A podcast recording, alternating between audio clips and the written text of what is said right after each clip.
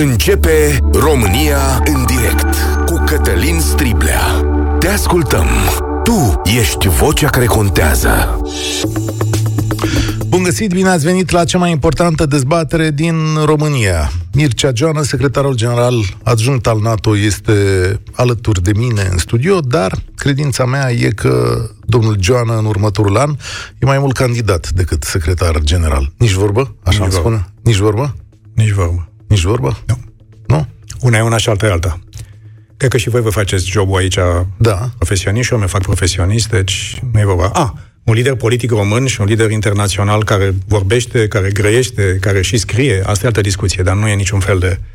În, în debutul cărții... Așa scrie, chiar pe pagina a doua, adică Am să nu-și, asta, fac, să, să nu-și facă să nimeni să si, se pazi un pip, zice da. René Magritte, faimosul suprarealist. Asta nu, dacă scriu ceva, nu înseamnă că e, e un anunț Ziceți de... așa, totuși această carte nu este niciun program electoral. Mircea Joană lansează o carte în această după amiază la Târgul Gaudeamus, la ora 18, la Romexpo, cine vrea să întâlnească cu dumneavoastră, poate să meargă acolo.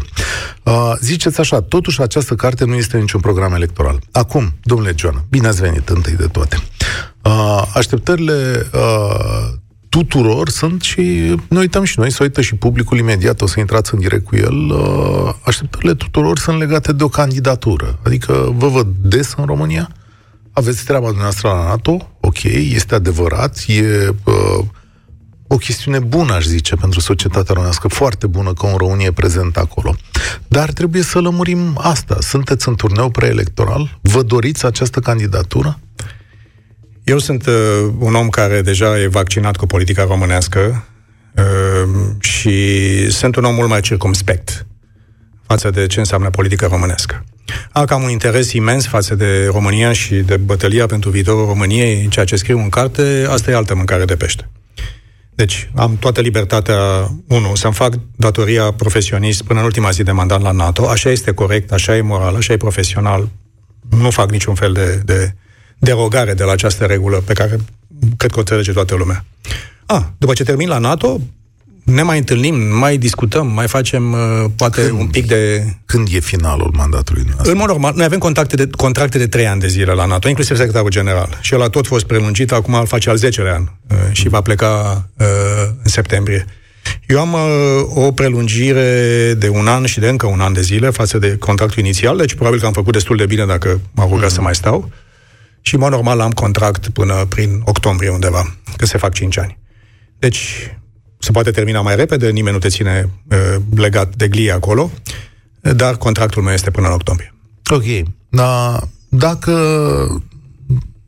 să zicem că vă propune cineva să continuați, domnul Stoltenberg, dacă rămâne, sau viitorul secretar general al NATO, sau cum să face, ați continua la NATO? În primul rând, să aliații să aleagă un nou secretar general. Este un proces uh, care aparține exclusiv aliaților, inclusiv poziția mea. Eu, eu nu sunt doar primul om din, din Est care ocupă jobul ăsta, sunt primul politician care ocupă jobul numărul 2. De aceea, pentru mine nu este indiferent uh, procesul de, de selecție a noului secretar general. Am lucrat cu Jens Stoltenberg ca doi prieteni foarte buni, deși știam dinainte din politică. Am și un pasaj mic în carte în care uh, povestesc cum s-a întâmplat uh, întâlnirea noastră de la NATO când uh, m-a recrutat și m-a, mi-a dat jobul ăsta. Uh, deci, uh, am, am foarte, foarte multă grijă față de organizația pe care o slujesc, este foarte importantă. Și de aceea o să iau împreună cu secretarul general, eventual cu nou secretar general, decizia potrivită la momentul potrivit. Okay. Deci, este un lucru pe care rog să mă înțeleagă lumea, mă oprește lumea pe treabă și pe stradă și mă întreabă, domnul Joana candidat, și le spun sincer, nu știu, am o treabă de făcut, după ce termină acolo, mai discutăm și vedem ce facem. Adică, dacă s-ar sfârși uh, funcția dumneavoastră la NATO, ea s-ar sfârși de drept în octombrie 2024? Cu o lună de zile înainte alegerilor ceea, ceea ce vreau, ceea ce vreau musai uh-huh. uh, să fac este să lucrez împreună cu secretarul general pentru summitul uh, de aniversar de 75 de ani de la înființarea NATO, e în iulie la Washington. Deci pentru mine momentul culminant al anului viitor, pentru noi ca organizație, nu doar pentru mine ca, ca lider politic român sau din NATO, este să avem un summit de succes. Înțelegeți însă nevoia societății românești de a lămuri aceste aspecte? O înțeleg și o respect. Uh, și nu, nu pot spune că nu sunt măgulit de faptul că în sondaje lucrurile arată bine, probabil că o să arate și mai bine. Nu spun asta, că oameni suntem, Doamne ferește. Dar vreau ca lumea să mă înțeleagă că nu e aici uh, fandoseală sau altceva. Pur și simplu am o obligație profesională, morală și politică să-mi slujesc organizația Apropo, până ultimul, ce, ultima secundă de mandat. De ce figurați în sondajele acelea? Asta nu vă mă întrebați pun, pe mine. Vă pun ei așa în mod independent? Bănuiesc nu că v-a da, întrebat de, de nimeni ce? vreodată? Păi nu știu, întreb și A, lumea mă întreabă, da. dar nu, răspunsul meu este... Răspunsul meu și în familie este același. Că mă întreabă și copiii, mă întreabă și soția, mă întreabă și prietenii mei cei mai apropiați. Băi, Joana, ce faci? Băi, Mircea, ce faci? Tati, ce faci? Și spun, o să ne hotărâm după ce terminăm jobul la NATO. Să vedem ce să le spuneți ascultătorilor. Ne Haideți să vorbim un pic despre acest... Uh, dumneavoastră îi spuneți carte, dar el este un program de țară mai, sau ea este mai curând un program de țară. Are pasaje așa despre redobândirea respectului și reclădirea încrederii, despre patriotism și puterea ideilor, despre modul în care se dezvoltă România. Aveți un capitol care se numește Avem o țară bogată, ce facem cu ea. Și proiectul național, chiar așa îl denumiți. Adică, până la urmă, mă uit pe toate astea, de ce sunteți preocupat de un proiect național al României și pentru că asta ar presupune și o calitate în care să-l puneți în practică. Da sau nu?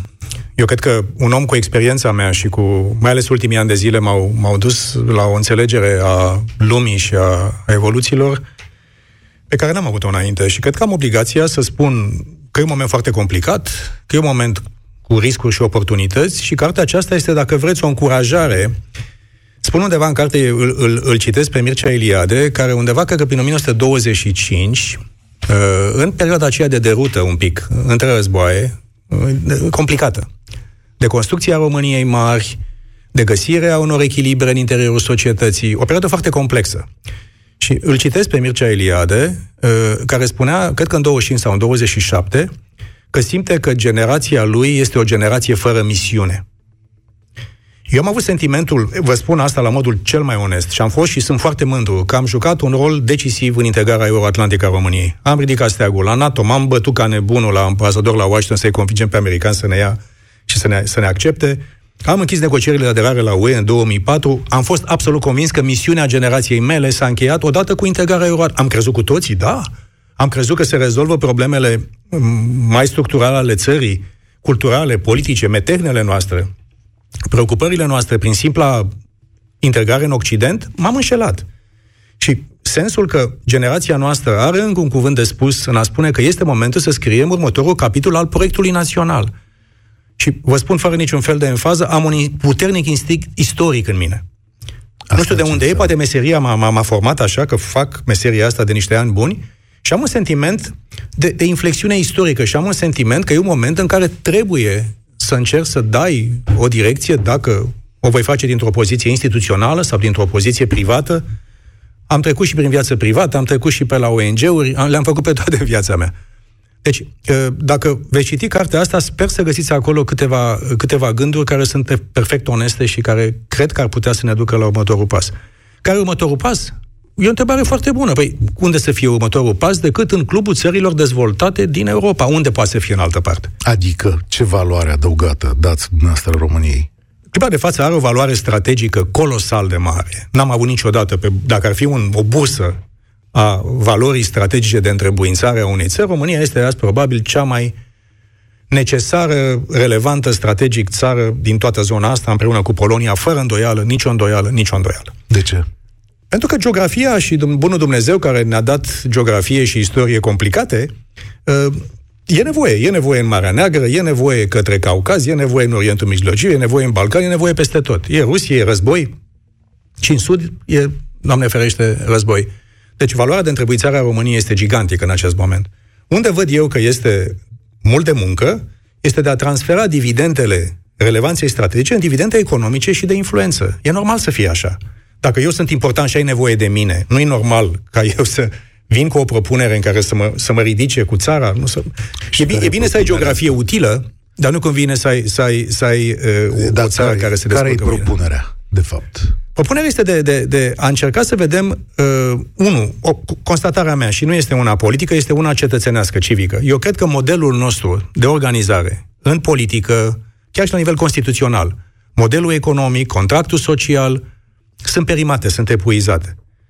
Pentru că noi am crezut că ne va tracta Occidentul și într-un fel s-a întâmplat. Într-un fel s-a întâmplat.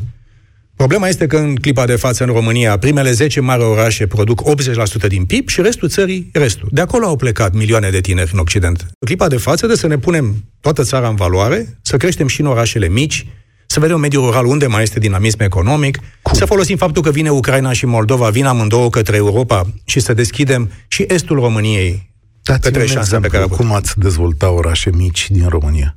Eu cred că rolul statului este unul foarte simplu să meargă acolo unde sectorul privat nu are interesul, nu are profitabilitatea sau resursele să meargă, să deschide noi piețe. Unde nu merge sectorul privat? Păi nu merge în locurile mai sărace din România. Este evident, acolo trebuie să vină sectorul public. Cu investiții de la guvern, de la bani europeni, local. Să creeze condiții ca sectorul privat să vină și să crească și tecuciu. Să, tre- să trăiască, pentru că și acolo trăiesc mulți oameni din, din țara asta, și în mediul rural.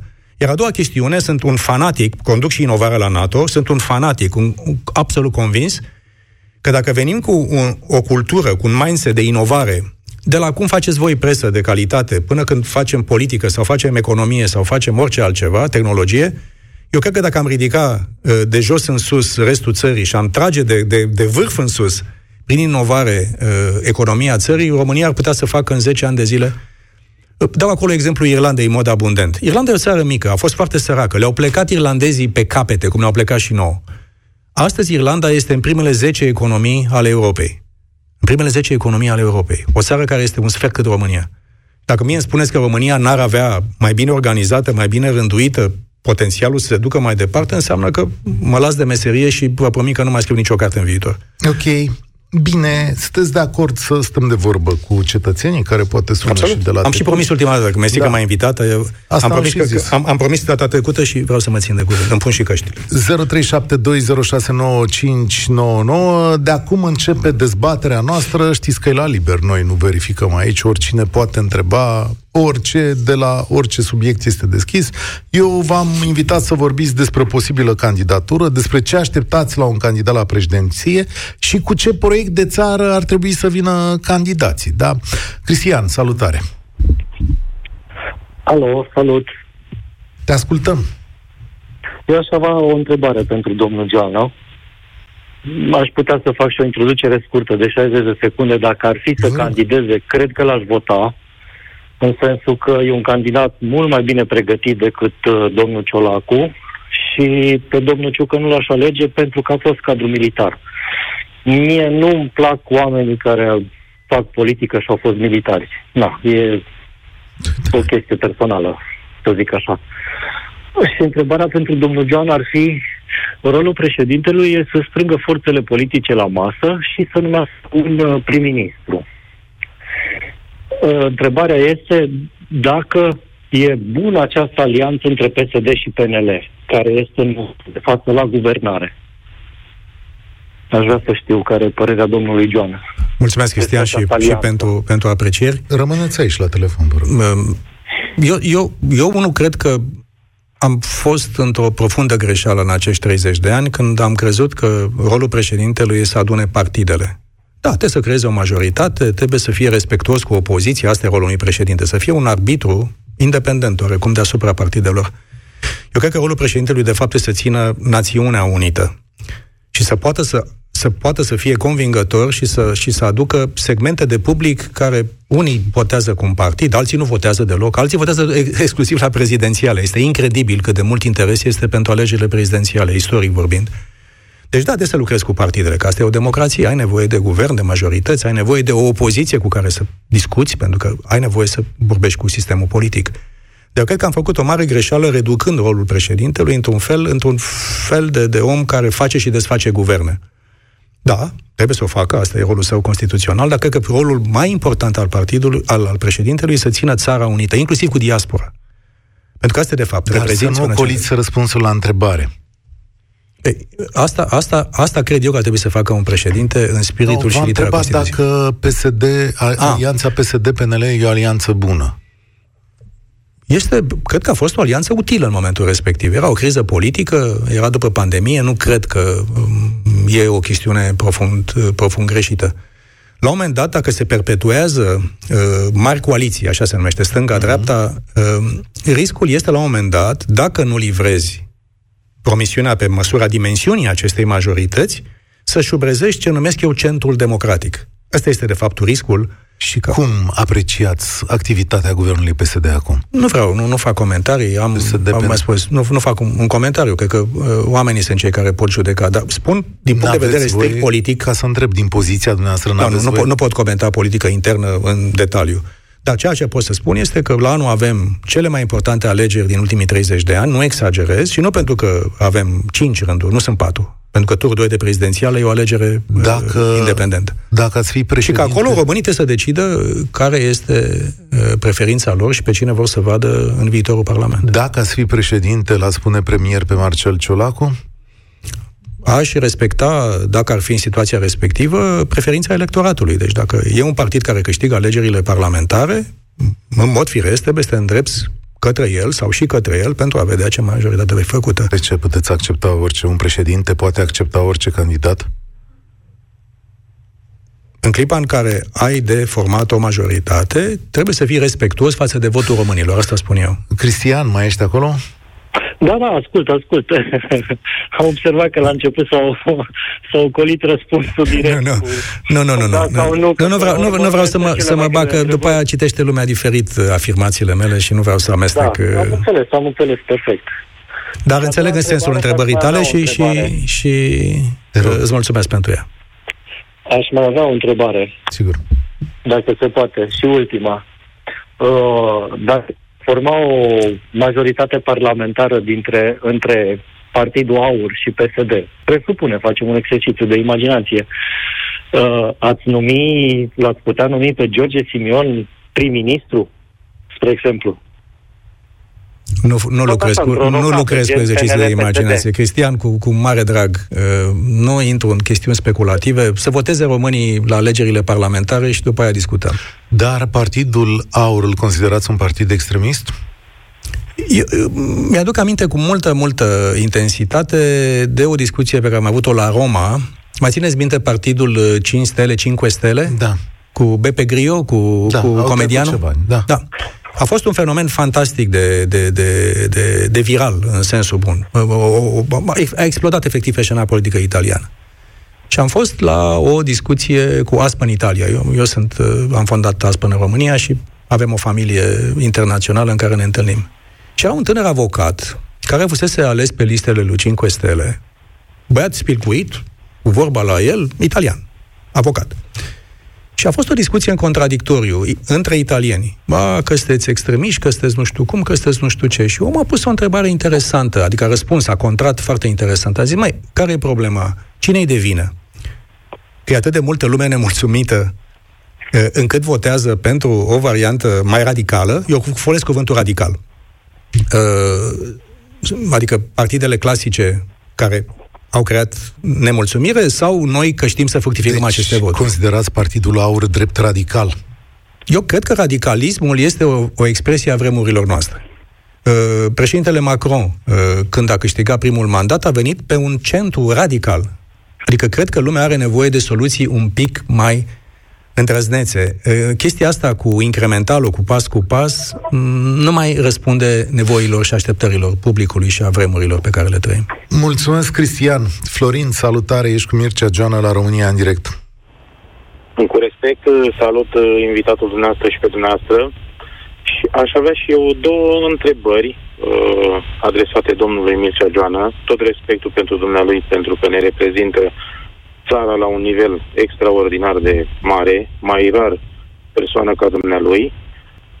Uh, prima întrebare.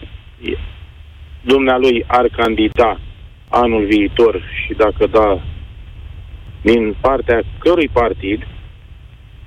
Iar cea de-a doua întrebare, dacă vede cu ochii buni coaliția aceasta PNL-PSD. Nu mai ce a răspuns la asta, dar la prima întrebare e chiar interesant. Din partea cui ați candidat? Încă o dată, uh, Florian, mersi mult pentru, și pentru aprecieri. Sunt și eu mândru că reprezint România la nivelul ăsta. Sper să vină alții mai tineri după mine care să meargă și mai sus, că e loc pentru toată lumea, și în UE, și în NATO, și în ONU, peste tot.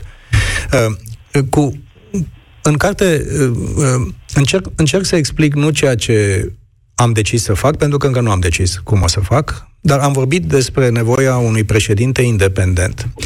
A spune mai degrabă un președinte nedependent față de partide. Pentru că trebuie să lucrezi cu partidele. Ai nevoie, măcar în formarea majorității, cum întreba uh, Cristian puțin mai devreme, de partide. Lucrezi cu partidele. Dar cred că a venit clipa ca în România, indiferent cine va fi acel candidat, să fie cineva care să fie un pic deasupra intereselor inevitabil mai înguste de partid. Adică cum deci, să fie un președinte independent să fie sprijinit de cine în alegeri? Sau să de, cine, de cine dorește să susțină. Poate să fie partide, poate să fie ONG, poate să fie cetățenii. Adică, adică o, eu platformă, nu văd, eu nu văd... o platformă publică la care se alipește cine își dorește? Așa a câștigat președintele Macron ca, ca independent uh, în păi, Franța, cred că poate merge. Dacă... A câștigat președintele Cehiei la fel, a câștigat președintele Lituaniei la fel, a câștigat și... președintele Sloveniei la fel. nimic împotrivă. Și dacă se lipește aur la platforma asta? Încă o dată, uh, vorbim despre ipoteze... Da, da, dar de... e o ipoteză în care un președinte despre ipoteze. Uh, e o ipoteză de luat în calcul. Un președinte independent care să fie... Eu nu, pot, eu nu pot să nici să anticipez ce se va întâmpla. Spun că dacă ar fi astăzi să fie un candidat care să întrunească simpatiile publicului, este loc pentru prima oară în 30 de ani și asta arată foarte clar starea de spirit a publicului, Vorbesc mult cu diaspora, vedem sondajele, este loc pentru un președinte care să fie deasupra partidelor. Cine îl susține e altă conversație. Ce credeți despre PSD-ul actual? Ce se întâmplă? E un partid în care m-am format, l-am condus. Eu am o afecțiune profundă uh, pentru el și mai ales pentru publicul PSD. Am prieteni acolo. Acolo am muncit, am făcut zeci de mii de campanii, am alergat în toate coclaurile. Eu iubesc enorm de mult publicul PSD, țin la el foarte mult. Uh, dar asta nu înseamnă că după ce trec ani și după ce uh, faci un pic de detox de politică militantă, cum am făcut eu, uh, nu te uiți un pic mai larg. Eu cred, eu sunt un om cu valori profunde stânga, eu cred că e nevoie de, de mult mai multă atenție pentru problemele care frământă oamenii obișnuiți din țara asta, că sociale, că sunt economice, că sunt identitare, uh, Ehm, deci am, am, am cu... Uh, e ca și cum mai spune, știi ce, uh, locul de muncă sau uh, experiența care am avut-o într-o viață da, anterioară o aruncăm la coș. Nu. Am A... prieteni acolo și sunt foarte mulți oameni Cine de bună calitate. prieteni noastră acolo? Foarte mulți. Și din conducere, și primari, și Cine simpatizanți. Nu intru acum, că după aia nu vreau să creez competiție Domnul între Ciolacu e vă e prieten? Este... Uh, ce se întâmplă? Uh, eu, eu am mai văzut filmul ăsta. Adică? Adică am fost în, în, în situația lui Marcel. Și eu am luat partidul într-un moment, știu cum este când îl iei, știu cum este când încep să, încep să te așezi puțin în scaun. Deci am, am, mă uit de multe ori cu, cum se spun, cu, uh, cu detașare și cu, cu benevolență, dacă vreți. Ăsta e cuvântul. Pentru că am, făcut, am, am văzut filmul ăsta și știu că, de, că nu este ușor deloc. Nu este ușor deloc. E ușor să critici, e mai greu să conduci un partid de complicat. Uneori mă uit uh, cu amuzament și detașare, nu doar cu, cu bunăvoință. La domnul Ciolacu? Nu, nu, în general la politica românească. Aha. Dar ce e amuzant la domnul Ciolacu? Nu, nu, spun că spun pentru că zâmbesc pentru că am trecut și eu prin faza aia. Am fost în filmul ăla, am jucat și eu filmul ăla și de aceea, văzând cum unii fac uh, și aceleași greșeli și... Uh, Dar ce greșeală? Nu, nu, faci greșeli, faci greșeli ca lider. Dați-mi un exemplu. Nu contează asta, nu, nu vreau să intru în păi de ce să nu conteze? Pentru că nu e treaba mea să comentez ce face un prim-ministru sau un șef de partid Da, un prim-ministru v-a comentat ieri, de, exact de la acest microfon. Vreți să-l auziți pe domnul Ciolacu? Vă rog frumos. După ce am văzut sondajele, părerea mea că nu mai are rost să avem alege. De ce?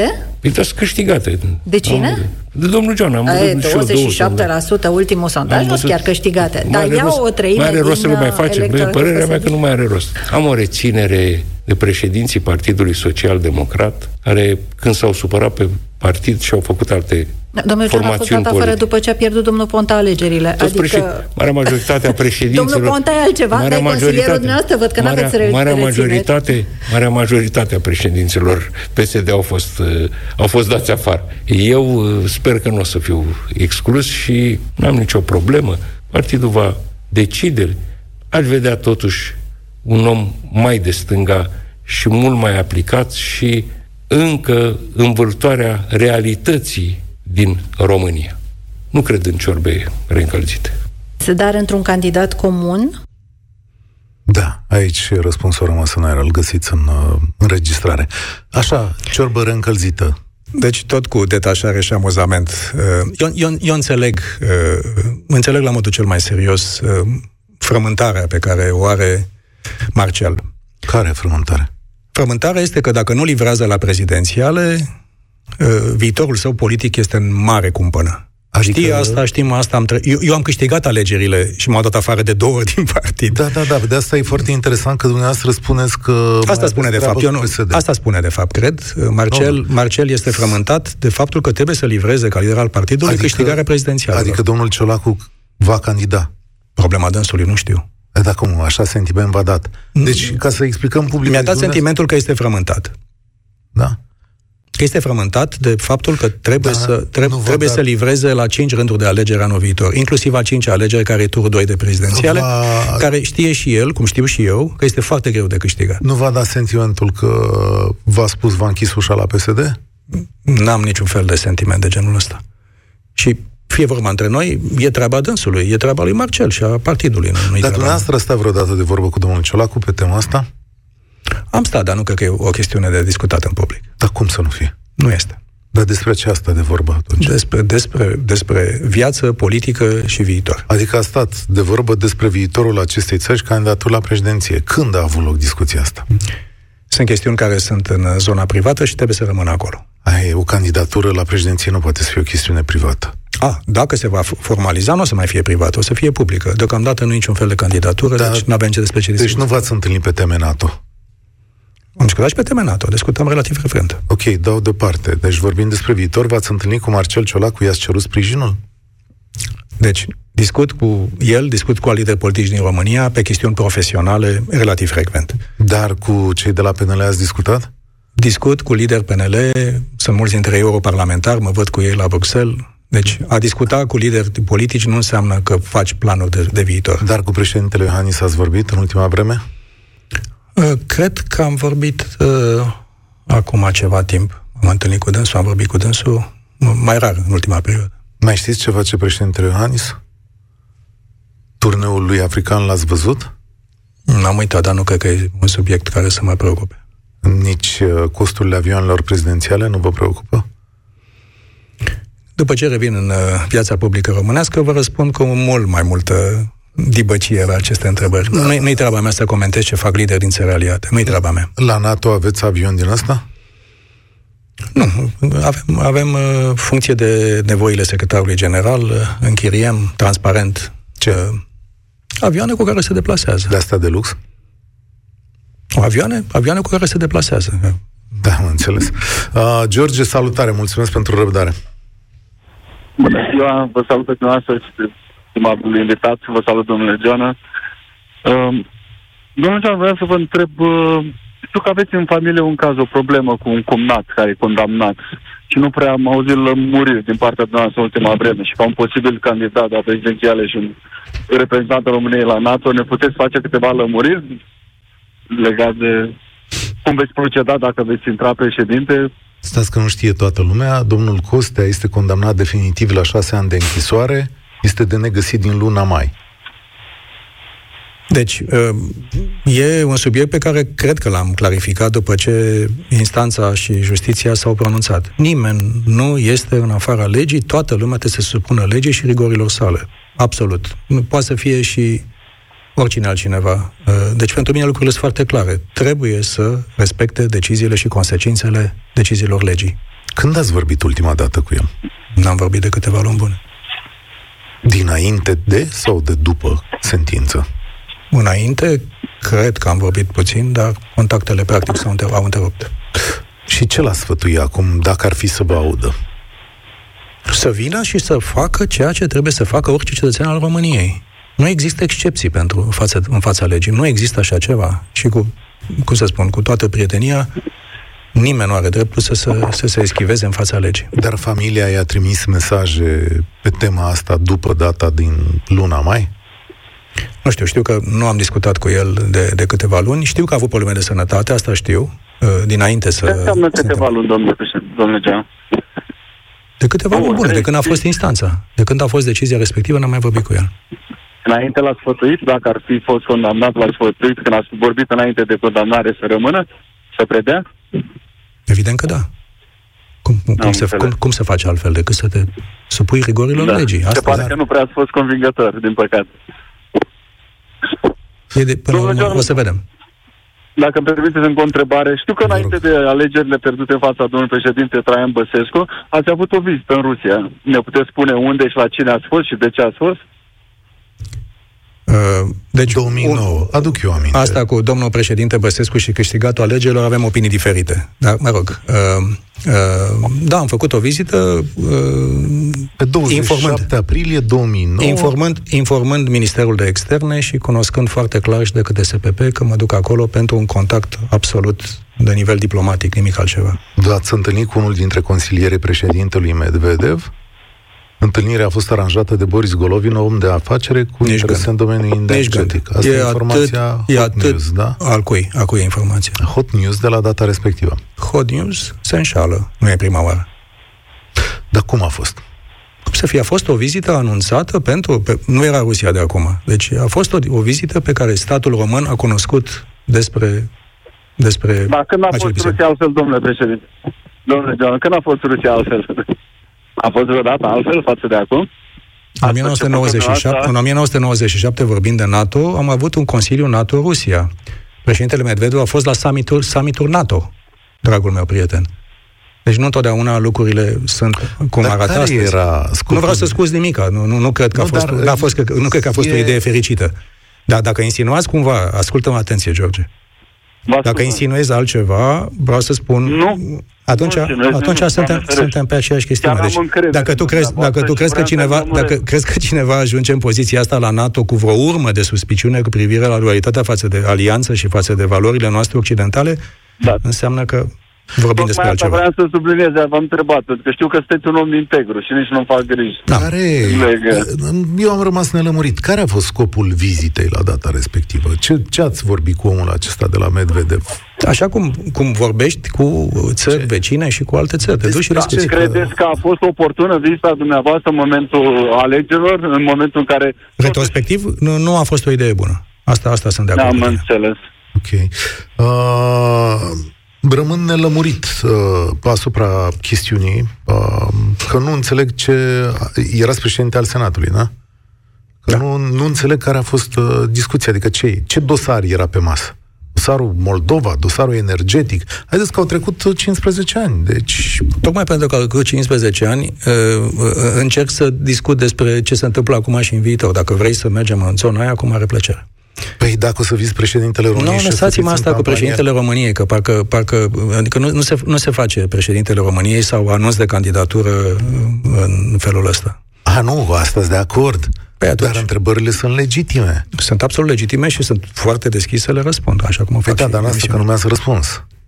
Că asta eram curios. Ți-am răspus ceea ce se întâmplă la o discuție oficială cu parteneri din străinătate. Ce să fie altceva? Decât o discuție normală despre diplomație, despre situația internațională, ce poate să fie altceva. Să știți că în 2000... Uh, câți ani ar fi trecut de la alegerile prezidențiale din România? 2019, cred. Domnul Iohannis a deformat spațiul public românesc prin uh, nevoință, aș spune, de a face o dezbatere prezidențială și prin faptul că a refuzat de atunci încoace să răspundă foarte multor întrebări despre modul în care conduce România, despre modul în care face România. Deci sunt cinci ani de când domnul Iohannis a schimbat regulile jocului în România. Acum, e, dumneavoastră profitați de schimbarea asta a regulei jocului și uh, trebuie să dați românilor care au dreptul la întrebări legitime Dar și nimeni, la răspunsuri nimeni, după nimeni, patru ani. Deci, vreau să clarificăm încă o dată. Adică... Răspund cu mult drag orice da. întrebare, dar nu de pe ipoteza că voi candida la președinția României. A, Asta vreau să clarific. Bun, da, dați deoparte ipoteza. Iar ce s-a rămas... întâmplat în România în acești 10 ani sau 15 ani sau da. 20 de ani cu domnul Băsescu, cu domnul Iohannis, e o discuție pe care de să aveți voi între voi, nu cu mine. De că ce nu, nu, e, nu e treaba mea să discut despre lideri aliați discutăm când vreți voi, după ce nu mai sunt aici erați, nu, eu altceva vă spuneam, că aici dumneavoastră veniți de pe un alt fel, uh, veniți de pe un cal alb, cum ar spune românii. Mm-hmm. Da, v-ați pierdut alegerile, v-au fost furate, cu astea de acord foarte mulți români, mm-hmm. aveți o funcție importantă, aveți un clearance de la NATO, aveți toate lucrurile în regulă, le aveți în bagaje, mă rog, minus altele pe care le-am pus și eu aici pe zeci de foi. Uh, că pot să mai scot dintre ele, dar vedeți că vă întreabă ascultătorii că sunt întrebări legitime. E ele absolut există, legitim. Ele există și pe Aș vrea să mele. nu fie citite într-un registru electoral. Asta e singura mea rugăminte. Okay. N-am niciun fel de rezervă, deci de asta am și venit cu plăcere, de asta da, răspundem în carte, live. În carte aveți episodul ăsta? În carte? Vorbesc de viitor. Ah, despre viitor? Da, da, despre da aveți viitor. și episoade din trecut. Și episoade din trecut. Da. Dar cred, că, dar cred că fiecare are episoade din trecut care încearcă, încearcă să le pună mai în, în, în în debarat. Nici măcar nu încerc să uh, smulg acest răspuns de la dumneavoastră cu tot, uh, cu tot prețul, dar ceea ce mă interesează pe mine este ca uh, să avem o resetare în spațiul public, pentru că... Suntem uh, de acord aici. Pentru că de ani de zile nimeni nu mai răspunde la întrebări. Sunt de acord cu tine. E nevoie de transparență în, plan, în spațiul public. Suntem absolut de acord. Ah, Bogdan, salut! Bună ziua! Salut, Bogdan! Bună ziua! Uh, bună ziua, domnul Geanu! Bună ziua, domnule Cătălin! O să pun și o întrebare despre viitor. A mai fost pusă, că tot ziceați că nu trecutul e trecut. Am analizat mai devreme calendarul uh, politic pentru anul viitor și am ajuns la concluzia că alegerile prezidențiale posibil să fie în lunile noiembrie și decembrie. Ținând cont de faptul că în luna octombrie se va termina contractul dumneavoastră la NATO. Iar în cazul unei candidaturi, presupun că acesta trebuie întrerupt mai devreme. Ceea ce se contrazice un pic cu ceea ce a spus că vreți să-l duceți până la bun sfârșit. Să trag concluzia că uh, nu o să candidați, ținând cont de faptul că doriți să veriți uh, să, uh, ești bun. să vă e, Bogdan, ești bun, Foarte bun. Ești bun, ești bun tare. Se chinuie, se chinuie Cătălin și, și toată redacția să scoată ceva de la mine și tu vii cu, cu Excelent. Bravo ție, Excelent. ești bun. Excelent. Cred că ai un viitor în, în business-ul ăsta. Nu știu dacă în politică sau în radio, poate că n-am două. Uh, întâmplarea face că n-am fost n-am făcut parte din politică până în urmă cu două luni de zile. Ah, bravo. Opa! Da, e asta aici, că dăm publicitate, domnul John, o să prelungim această emisiune. Domnul John, o să Ești bun de tot, Bogdan, bravo Ai viitor, Excelentă România în direct. Cătălin Striblea la Europa FM. Mircea Joană este la Europa FM secretarul general al NATO. A, aveți de răspuns la o întrebare. Bogdan e încă acolo. Mai ești, Bogdan, da? Mai sunt, sunt. Mulțumesc. Deci, domnule Bogdan, hai, haide să, să, să-ți dau răspunsul ăsta, pentru că e, e singurul răspuns pe care pot să-l dau și singurul care face sens. Și eu și secretarul general suntem foarte, foarte interesați să facem o succesiune către noua echipă de conducere a NATO în condițiile cele mai profesioniste cu putință. Și nu putem să plecăm amândoi în același timp.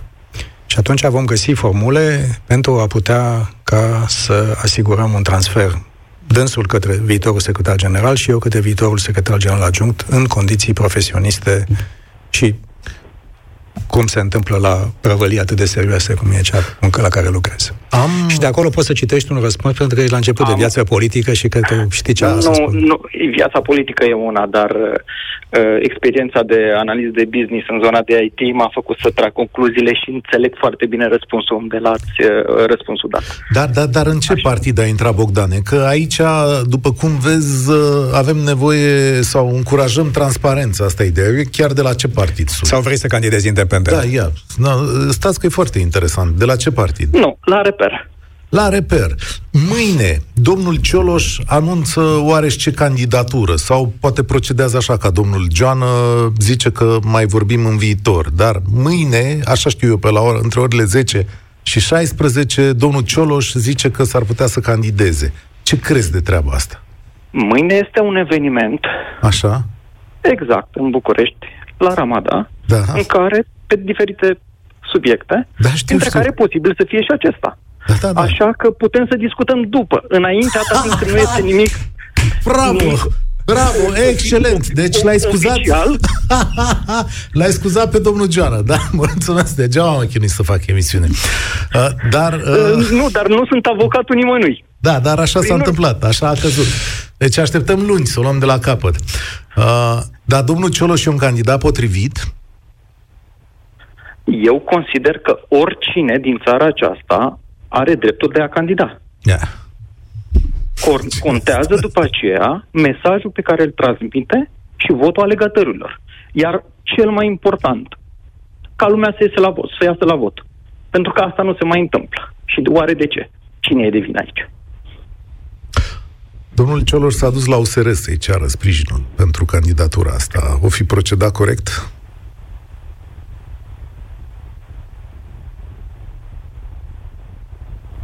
Stau să mă gândesc că dacă în reper au venit foarte mulți din USR. Ia întrebați-l mâine când vă duceți la conferința aia. Mulțumesc tare mult, Bogdan. Da, să Mersi, Bogdan, mersi mult. Domnule Joana, despre domnul Cioloș ce credeți? Cum?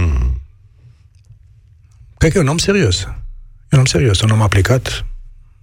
Uh, mm, M-am întâlnit, uh, apropo de europarlamentar, cu câțiva dintre colegii domniei sale, uh, Dragoș Tudorache, cu Dragoș Păslaru. Uh, Am creat un mic grup uh, transpartinic și transinstituțional la, la Bruxelles. Ne mai întâlnim când și când, schimbăm opinii și cu PSD, și cu PNL, și cu Reper sau USR, cine, cine sunt. Deci, mm, dacă decide să, să reintre în arenă, bravo dânsului, n-am, uh, n-am, uh, nu, nu e treaba noastră să comentăm ce vrea să decide Mai oricare sunt, partid. uh, sunt încă doi oameni la telefon, dar înainte vreau să întreb ceva care mi se pare un- un pic straniu, dacă mai, deși pot să-mi explic ținând cont că e vorba de România. Dintre candidați, candidații potențiali pe care i-am numit în această, înainte de această emisiune, am spus așa, domnii Joană, Cioloș, Ciolacu și Ciucă. Uh, dumneavoastră și domnul Cioloș sunteți singurii care aveți carte, funcții și experiență politică nu numai în țara asta.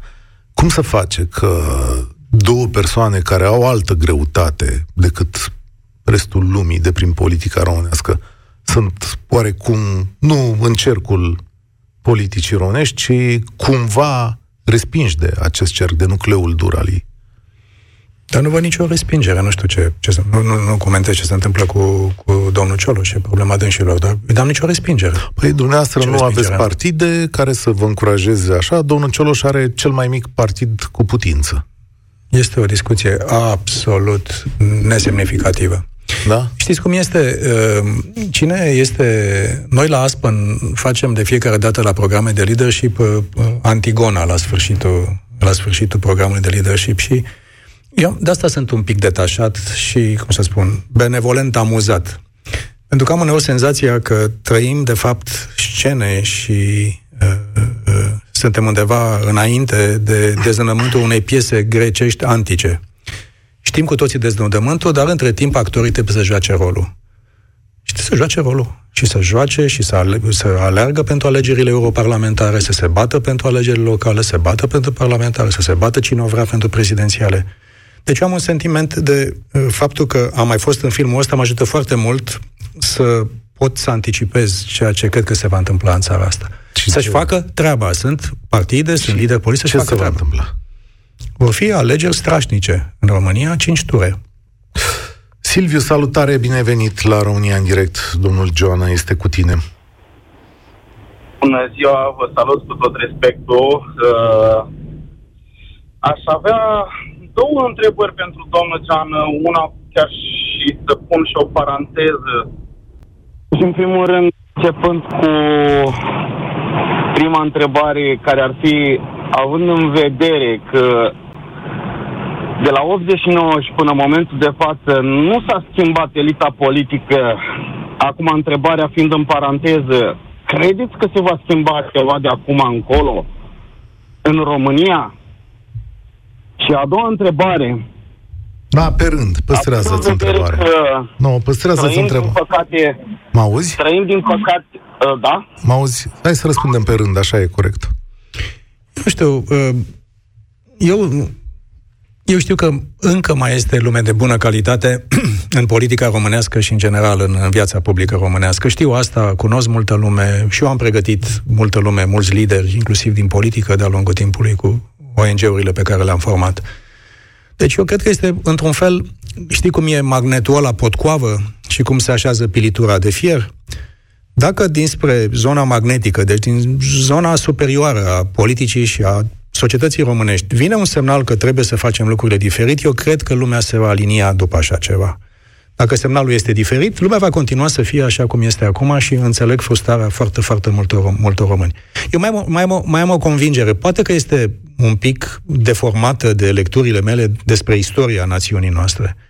Eu știu că de fiecare dată, de la 1848 până la Cuza, până la Marea Unire, până la intrarea NATO și în UE, când au apărut momente de atât de mare transformare ca cele pe care le trăim acum, într-un fel miraculos, elita românească, așa cum este ea, mai răzlețită, mai complicată, știe să se adune și să profite de acel moment, fără niciun fel de excepție, la fiecare moment de cotitură în istorie, elitele noastre au știut să-și facă treaba.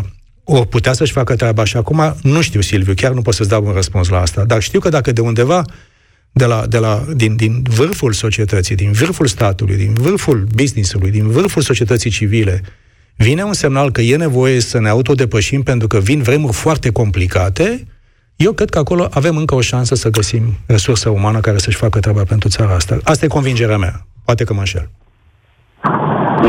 Din păcate, înțeleg că și dumneavoastră sunteți de acord că o să vină vremuri complicate. Vă rog să mă scuzați un pic de tremuratul din voce pentru că încerc să-și conduc și să-și vorbesc în același timp. fii atent să nu faci vreo aiureală pe drum.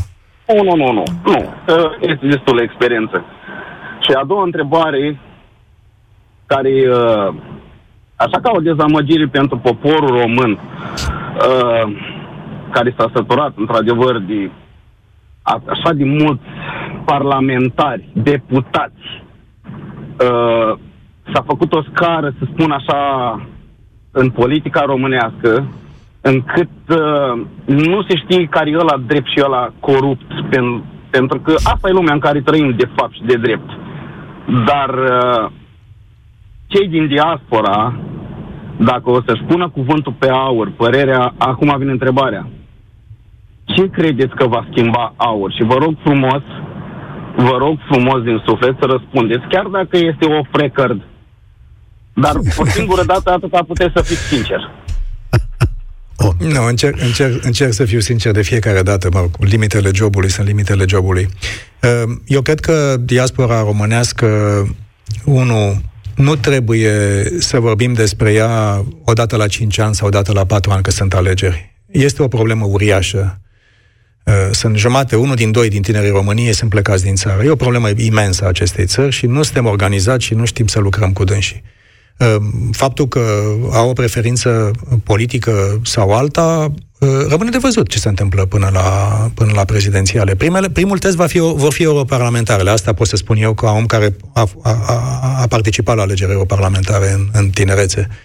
Și acolo vom vedea care e nivelul de mobilizare uh, pentru AUR, pentru alte partide a, în casă și în diaspora, acasă și în diaspora va fi un foarte bun indicator pentru ce se poate întâmpla în, în viitor.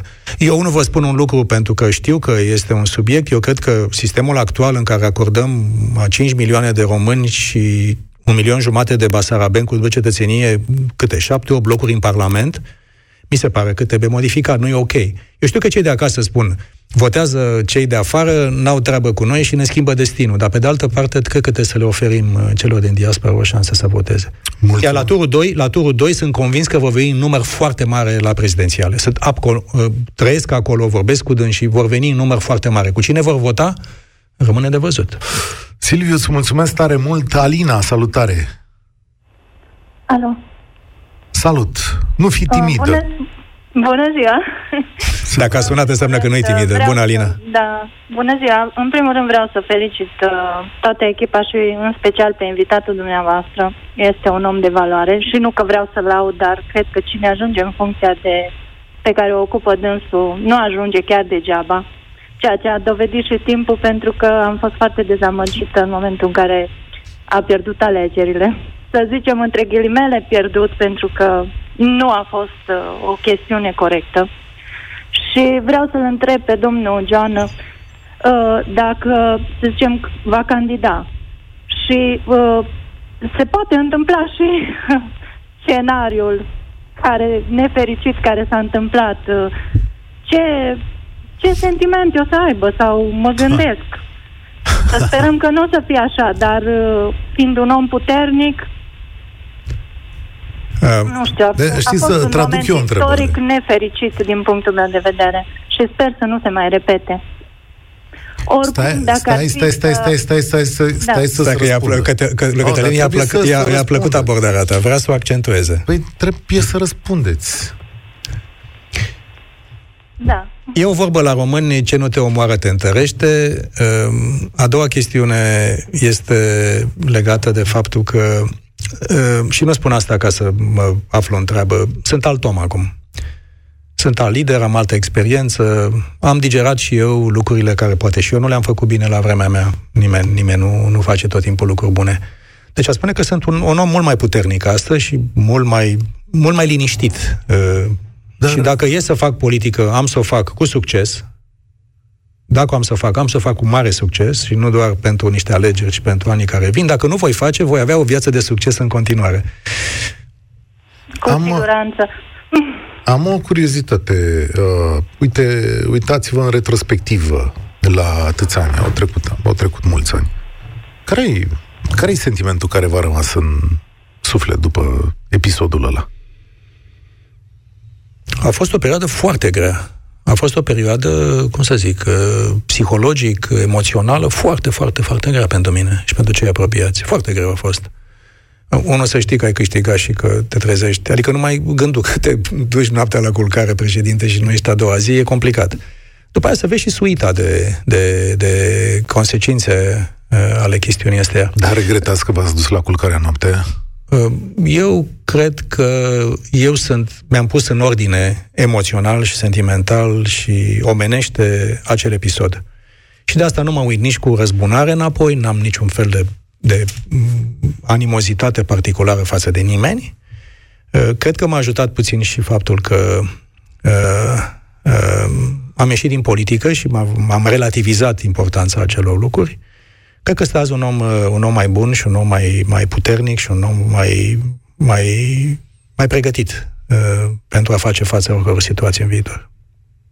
Oricum, uh, sincer, la momentul respectiv nu erați o persoană pe care România o merita.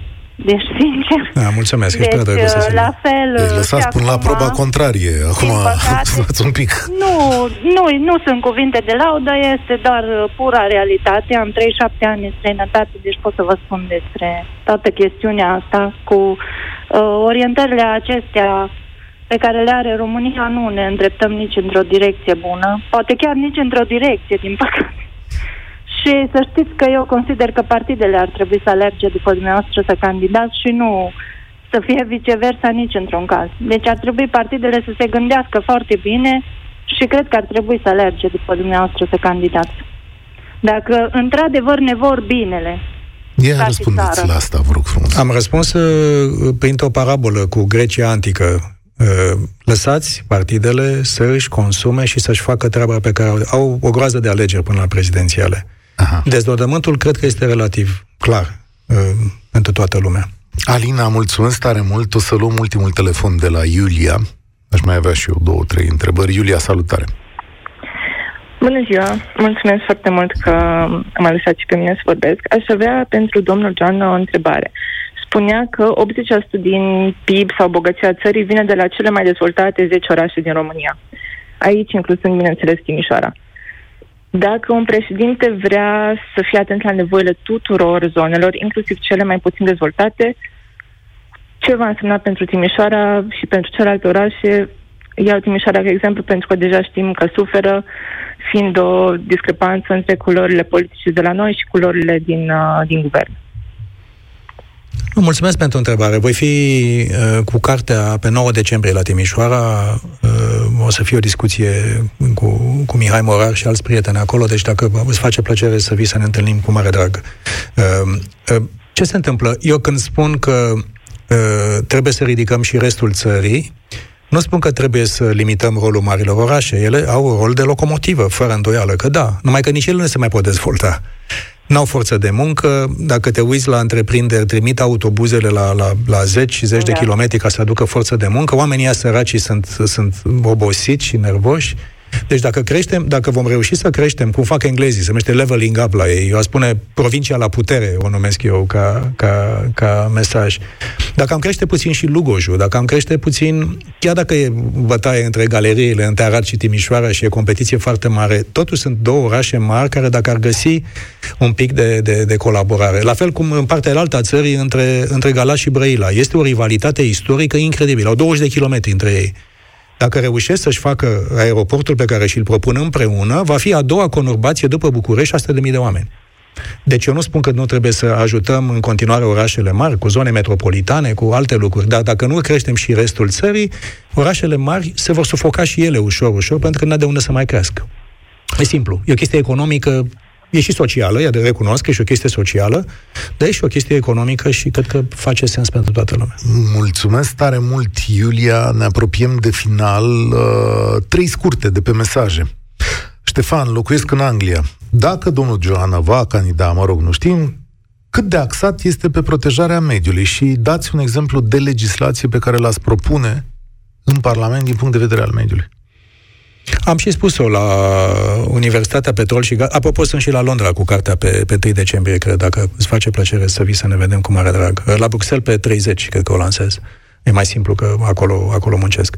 Ehm, eu am și spus un lucru. Președintele Fran... când, când a venit uh, regele Charles la Paris în vizită de stat, acum vreo două săptămâni, a propus Franței re, reinterpretând vechea antantă cordială între Franța și Anglia din primul război mondial, să fie o antantă cordială Franța-Anglia pentru protecția mediului și biodiversitate.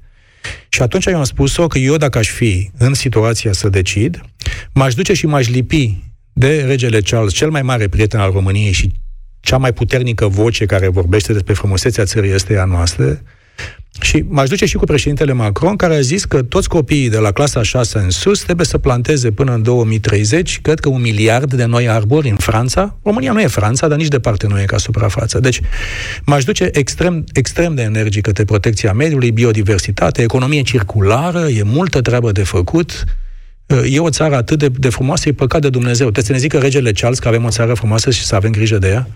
Ce da. lucru ați schimbat la organizarea prezidențială, întreabă Lucian? O spun în carte, dacă ar fi să spun ceva, eu cred că noi nu am adaptat în instituția prezidențială și în relația instituției prezidențiale cu guvernul și cu Parlamentul faptul că președintele României reprezintă țara la Consiliu, în Consiliul European. Deci cred că aici ar trebui găsit un mecanism în care, înainte de participare la consilii, să te duci la guvern, să vină și la tine, să discuți și cu Parlamentul, să vezi miniștrii care după aia trebuie să se ocupe de chestia asta. Și dacă ar fi după mine și ar fi un prim-ministru care Uh, uh, care uh, are, în mod evident, competențe economice, l-aș mai lăsa să se ducă în locul președintelui la un Consiliu European când și când, când se discută bugete, pentru că, până la urmă, uh, guvernul și Parlamentul au nevoie să facă... A, a schimba în zona asta, dincolo pe zonă militară, de servicii, lucrurile sunt, uh, sunt destul de clare. Aici aș, aș schimba, schimba modul de lucru, pentru că am sentimentul că se poate face o sincronizare și o coordonare și o echipă mult mai solidă pe probleme europene. Mai aveți o întrebare. Bine, aveți sute de întrebări, dar asta e chiar interesantă. Ce cumpărați cu 100 de lei?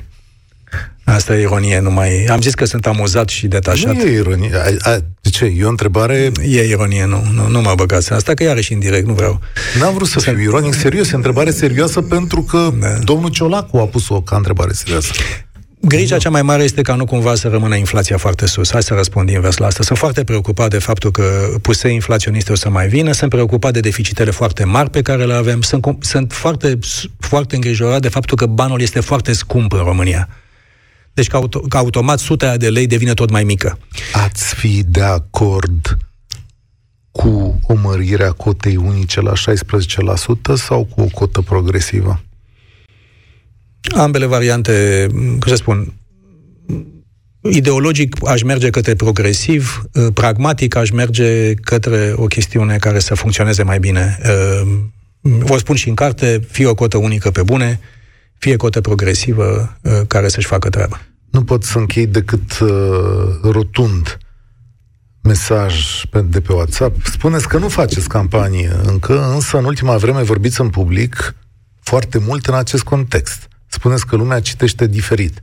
Dar, domnule Joana, nu cumva mergeți către un moment în care veți spune oamenii vorbesc despre mine atât de mult că voi candida, eu tot spun nu, dar iată, poporul mă vrea și eu mă supun poporului? Doamne, ce frumoasă încheiere emisiunii. deci da? Deci la timpul potrivit.